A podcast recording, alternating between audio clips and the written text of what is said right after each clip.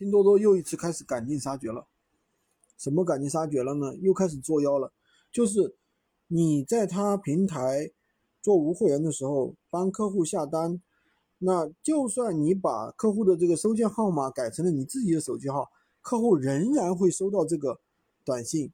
这个短信恶心的内容是什么？就是你被黄牛什么什么赚了差价，什么什么的。然后呢，还会把对方的，还会把你下单的那个店铺的链接发给客户，发到短信里面。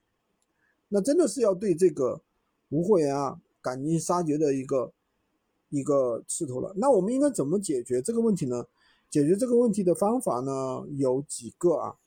第一个呢，就是大家不要再从拼多多去下单了。其实有很多商家的话，在幺六八八呀。在淘特呀，在淘宝啊，它都是有开店的，对吧？大家可以到别的平台去下单，这是第一个。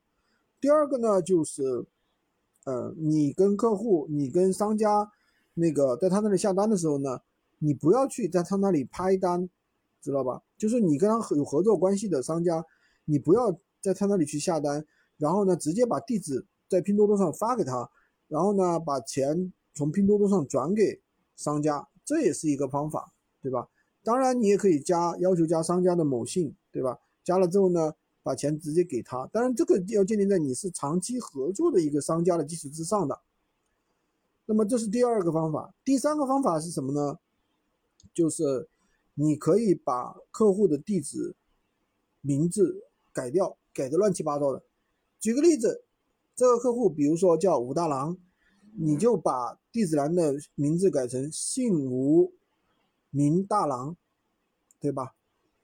地址也加以混淆，比如说地址里面加一点乱七八糟的字符啊，加点符号啊，不影响不影响快递员识别就可以了，对吧？把这个给他干扰一下，这也是一个办法。那么还有一个根本性解决的方法就是什么呢？其实我们这边没有受太大的影响，因为我们已经做三年了。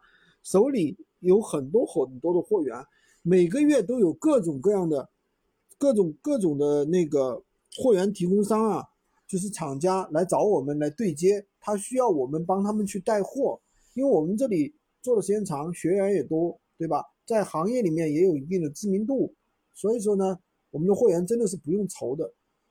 这个呢，我们完全脱离了这些平台的一些影响，好吧？今天就跟大家讲这么多。喜欢军哥的可以关注我，订阅我的专辑，当然也可以加我的微，在我头像旁边获取闲鱼快速上手笔记。